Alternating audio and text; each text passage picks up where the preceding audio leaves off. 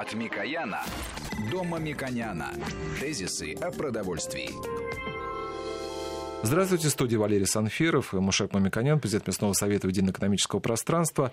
Тема нашей сегодняшней программы актуальна достаточно, потому что уже, насколько я понимаю, пошли не только фрукты, но и те, то, что можно заготавливать грибы, например. Я уже, многие уже, даже наши коллеги, уже поехали по грибы собирать. Но, естественно, возникает традиционная проблема, как это все хранить, собственно говоря. Но и другая проблема, которая, к сожалению, мы не будем, наверное, с ней много говорить, но она была актуальна. Мы, вы, Маша Клэш, об этом не говорили, о том, что, к сожалению, государство опять вопрос с заготовками у нас не очень хорошо в этом году поступило. То есть вот так потребка операции, когда у нас было раньше, работала в Советском Союзе, она в этом году как механизмы не будут работать, поэтому граждане ну, будут да, самостоятельно заготавливать. Было демонтировано, к сожалению, не текущим правительством, а предыдущие периоды и мы э, часто говорим об истории формирования тех или иных отраслей, потому что передача начинается от советского периода, от э, уважаемого наркома Микояна, и поэтому было бы э, правильно сказать несколько слов, что поменялся не только быт человека, поменялось э, много в промышленной переработке.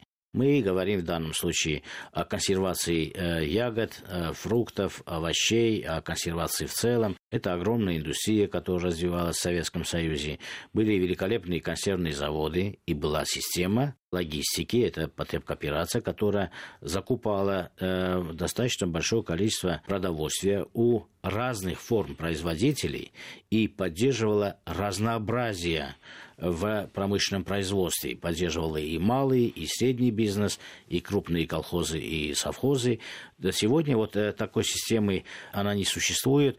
Ее роль выполняют э, какие-то отдельные э, коммерческие структуры, но формирование логистических цепочек сегодня стоит в программе субсидирования, то есть содействия со стороны правительственных программ для того, чтобы система логистики, сбора, первичной переработки и хранения продуктов была заново восстановлена, ну, уже в коммерческом смысле. Но иногда можем задаться вопросом. Вот я, например, помню, что в моей семье это было достаточно э, утомительно для моей мамы, когда она после работы или выходной посвящала в сезон заготовки там, э, овощей. Хотя, может быть, мы в этом и не нуждались, потому что на прилавках было достаточно много хороших овощей. Я смотрю сегодня, очень много консервации овощной э, на прилавках, и вкус подобран великолепно. И я э, очень часто задаюсь вопросом, стоит ли хозяйке так обременять себя. Во-первых, это часть нашей кулинарной традиции, часть нашего быта. И э, каждая хозяйка, каждая домохозяйка считает, что они лучше делают. Они соревнуются между собой, если мы говорим о каких-то соленьях. Очень Слушай, часто я делают... Просто как ремарка. Да. Тут главное еще не обидеть хозяина, который все это добро принес из да, леса. Да, это очень важно. И поэтому мы бы хотели сегодня, э, Светлана Анатольевна, дать, может быть, некоторые э, практические советы, э, где у нас критические точки. Тогда я сразу представлю, быть... что у нас через да. несколько минут будет на связи доктор медицинских наук Светлана Анатольевна Шевелева. Да, и очень важно с научной точки зрения и учитывая уже новые технические возможности домохозяйств, а именно современные э, условия хранения, современные условия упаковки, которые уже в домашних условиях можно упаковать продукт так, как не было возможности это делать 20 лет тому назад. У нас э, у многих э, есть достаточно хорошие холодильники и морозильники. Ну, например, для меня дилемма. Лучше ли э, заморозить э, те ягоды, которые летом мы э, можем купить или собрать в морозильнике и использовать зимой? Или все-таки из него делать консервацию в виде варений? Я лично не знаю. Моя мама мне поручает там заморозить, я начал замораживать. До этого она варила что-то. И поэтому это очень, э, с моей точки зрения, очень важные э, консультации для наших э, слушателей. Почему? Потому что я сторонник того, что если возможно и правильно с научной точки зрения содействовать индустриализации нашей отрасли пищевой промышленности, то мы и правильно должны подсказывать нашим потребителям в их же интересах, как поддерживать те или иные направления через прилавок, через покупку этих готовых продуктов. Потому что одновременно они имеют риски, когда сами заготавливают продукты. И одновременно они тратят, может быть, даже больше денег, которые они не учитывают. Ну, я, например, помню, моя мама не учитывала тот труд, который она затрачивала на это. Мы затрачиваем также другие ресурсы, например, помыли посуду, э, разогрели продукт, э, э, много-много варят для того, чтобы получить варенье. Основной же процесс каким-то образом повлиять на содержание и состояние влаги для того, чтобы консервировать продукт. То ли через сахар, как естественный, природный, это чистый углевод, консервант, то есть связать молекулы воды, что они, чтобы они не стали э, пищей для бактерий, или же высушить продукт, что часто делается в южных регионах, где много солнца, или же солью какие-то продукты. То есть все мы пытаемся сделать что-то с водой. А удаление воды, приведение ее в другое состояние, это очень большие энергозатраты. И когда это делается индустриальным образом, это существенно дешевле. И поэтому новые рыночные пропорции цен на газ, на электричество, на воду, на все э, затраты, которые де, э, делает домохозяйство, они существенны. Просто мы их не считаем и не перекалькулируем на килограмм варенья, на килограмм приготовленного дом мяса и так далее, и так далее. Но это отдельная тема. Она более футуристически сегодня звучит, но она очень актуальна. Поэтому э, я бы хотел, чтобы мы поговорили о, о осторожности. Вот, например, даже в бытовом смысле мы купили овощи, магазине. Э, я вот сторонник все поставить в холодильник. Вот э, наши уважаемые коллеги нам доказали, что хлеб в период срока хранения не обязательно ставить в холодильник. Ну, например, да, там не обязательно 6 градусов, когда хлеб выдерживает там 72 часа при 25. Э, Но все равно, с моей точки зрения, ну, так как я, может быть, мясной промышленностью больше занимался, у меня всегда есть предубеждение, что чем больше холода, тем лучше и потому что фундаментальными вещами нашей профессии считается санитария, холод и быстрота.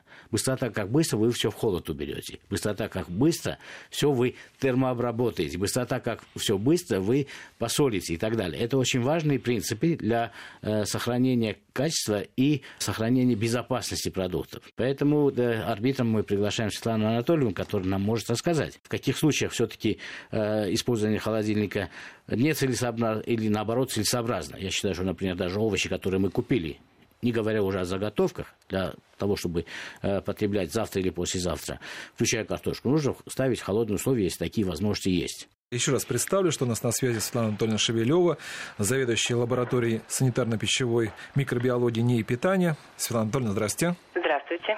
Ну, вы слышали, что мы, о чем мы говорили. У меня, кстати, первый вопрос. А вот вы-то вот сами вот будете этим летом что-нибудь консервировать для себя? Консервировать?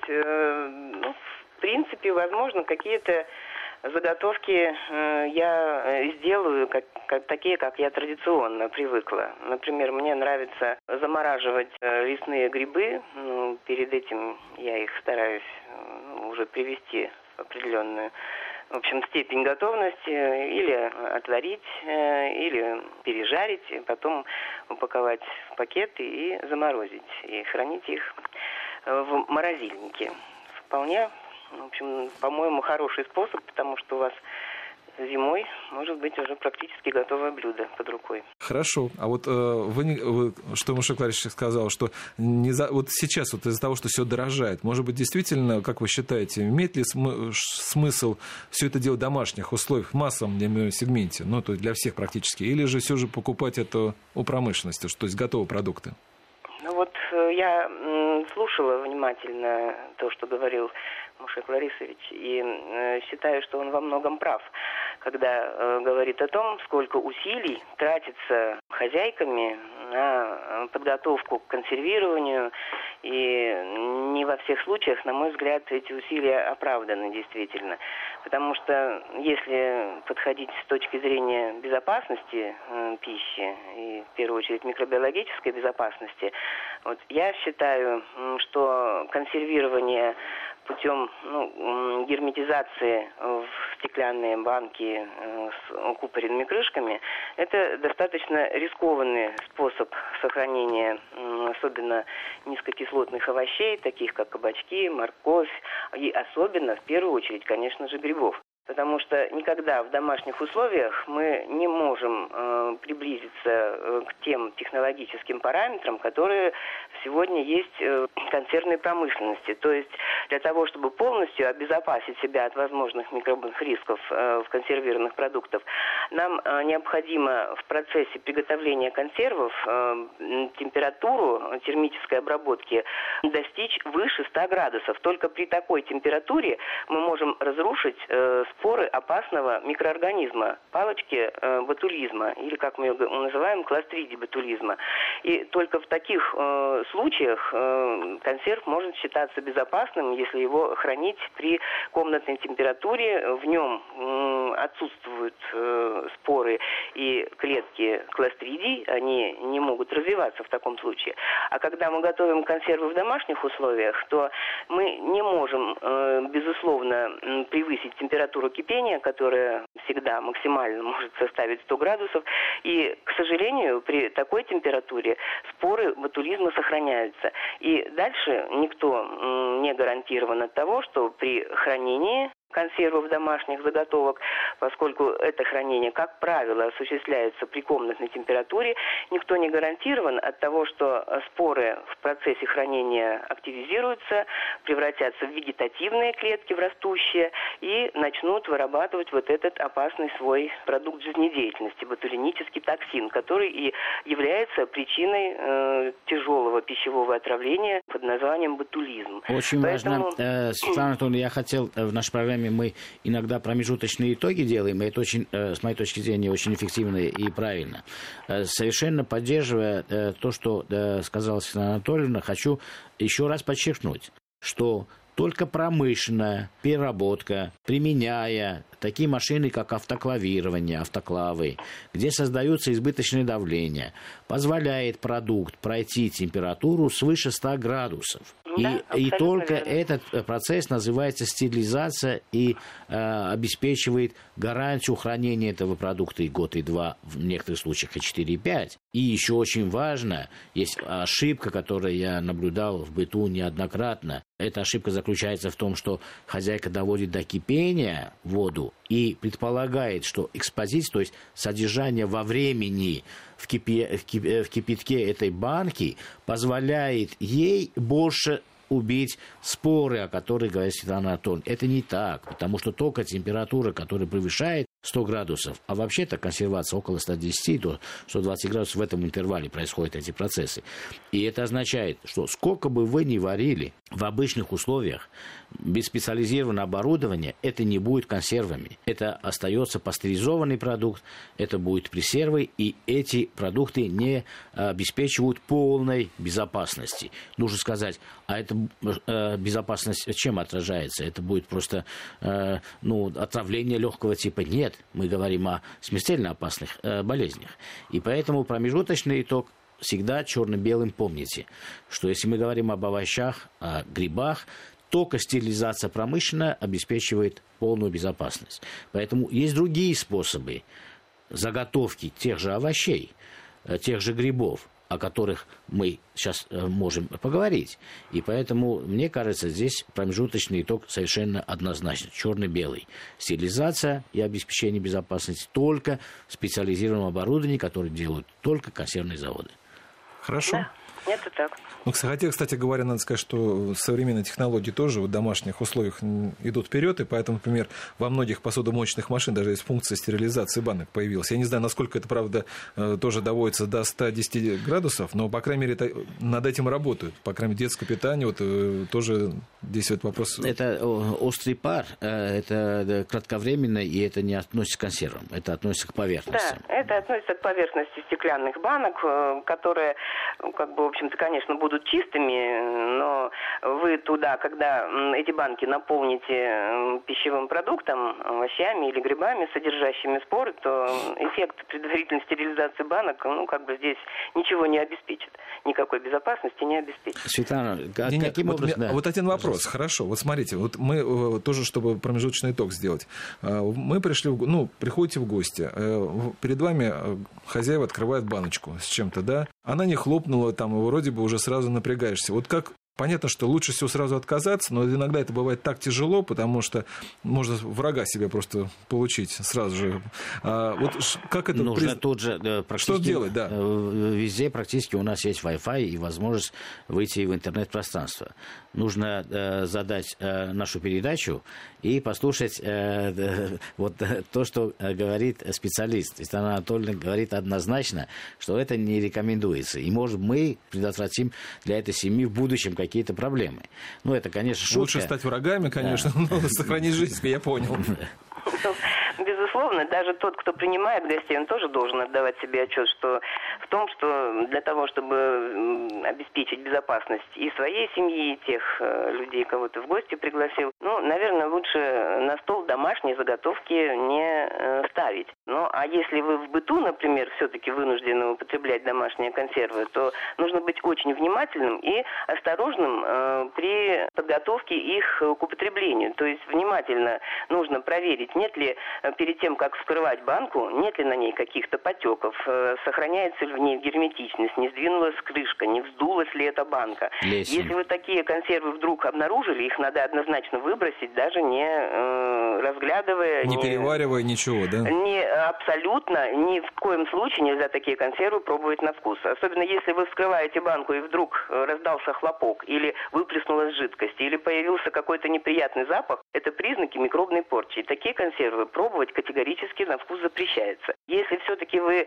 долго какой-то овощной консерв хранили и все-таки хотите его употребить в пищу, то я бы рекомендовала обязательно подвергнуть термической обработке содержимое этой консервной банки, потому что ботулинический токсин – это такое соединение, которое чувствительно к термической обработке. И вот если э, вскрытая консервная банка не имеет постороннего запаха, цвет э, сохранился нормальный этого консерва, но тем не менее вы хотите достичь большего уровня безопасности, вот можно э, подвергнуть термической обработке э, содержимое этой банки, то есть нужно, э, например, вылить в какую-то плоскую, широкую посуду, э, довести вначале до кипения, еще раз э, проверить запах, если он не кислый, нет посторонних каких-то оттенков, то тогда уже э, убавить огонь и э, прокипятить этот продукт ну, на протяжении не меньше 20 минут минут. Вот, тогда, и, да, и вот, и, после, да. после того, как он остыл, его можно употреблять в пищу, но ни в коем случае э, дальше не хранить при комнатной температуре, потому что если споры там все-таки сохраняются, то когда продукт остынет и будет дальше хранить, эти споры могут активизироваться и уже вот в прогретом продукте снова начать, в общем-то, э, свою жизнедеятельность. Поэтому, конечно, вот эти все домашние заготовки в герметично укупоренных банках, это достаточно, ну, как бы, в общем, э, рискованные продукты, и действительно можно использовать самые разные другие способы сохранения Вот об этом я бы хотел, чтобы мы поговорили. Да, чтобы о, уйти от этой опасности. Об альтернативных, да. Вот, например, э, овощи э, и фрукты имеют большую сезонность. Начнем с овощей. Известно, и Институт питания как раз ваш э, неоднократно отмечает в своих докладах, что потребление овощей и фруктов э, в рационе россиян э, меньше, чем рекомендуемой медицинной нормой.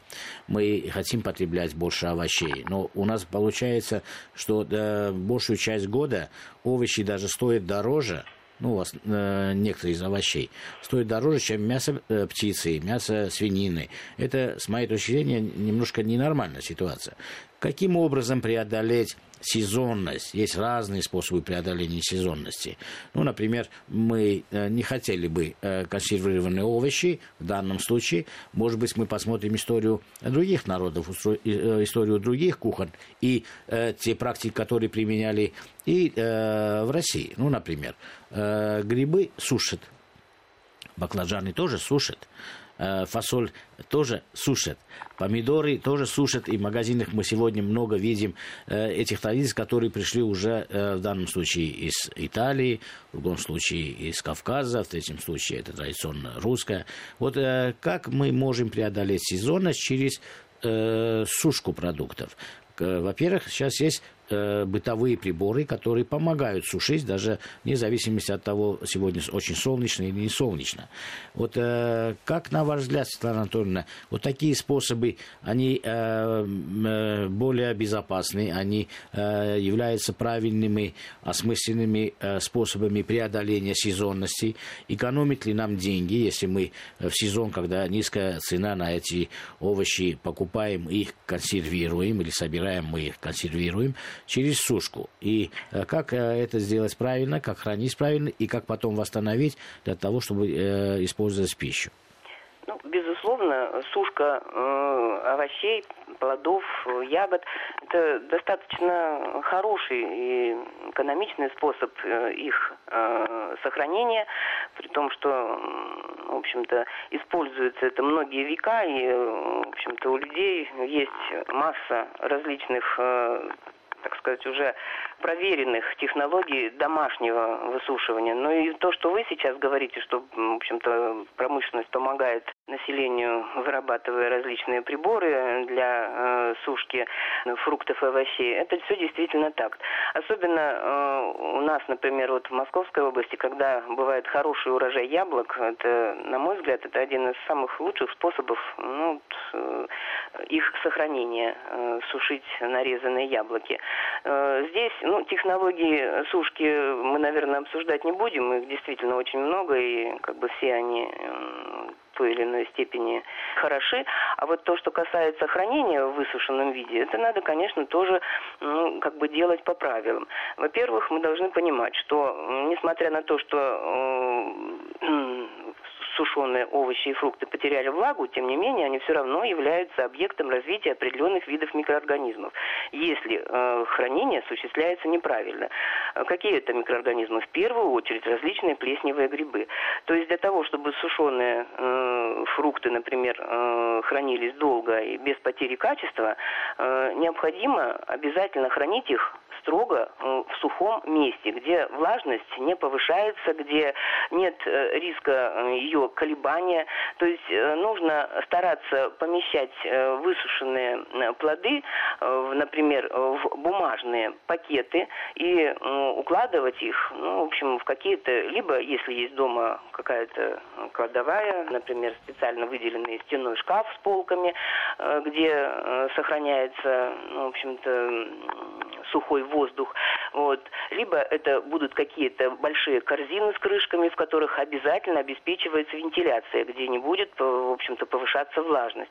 Вот. Либо выпускают э, действительно различные какие-то специальные предметы мебели с э, отверстиями в них для хранения, э, в общем, продуктов при комнатной температуре. Поэтому высушенные фрукты и ягоды Э, можно э, убирать либо в бумажные пакеты, либо э, в целлофановые пакеты с отверстиями и помещать в места с постоянной, ну, в общем-то, не колеблющейся влажностью. Вот.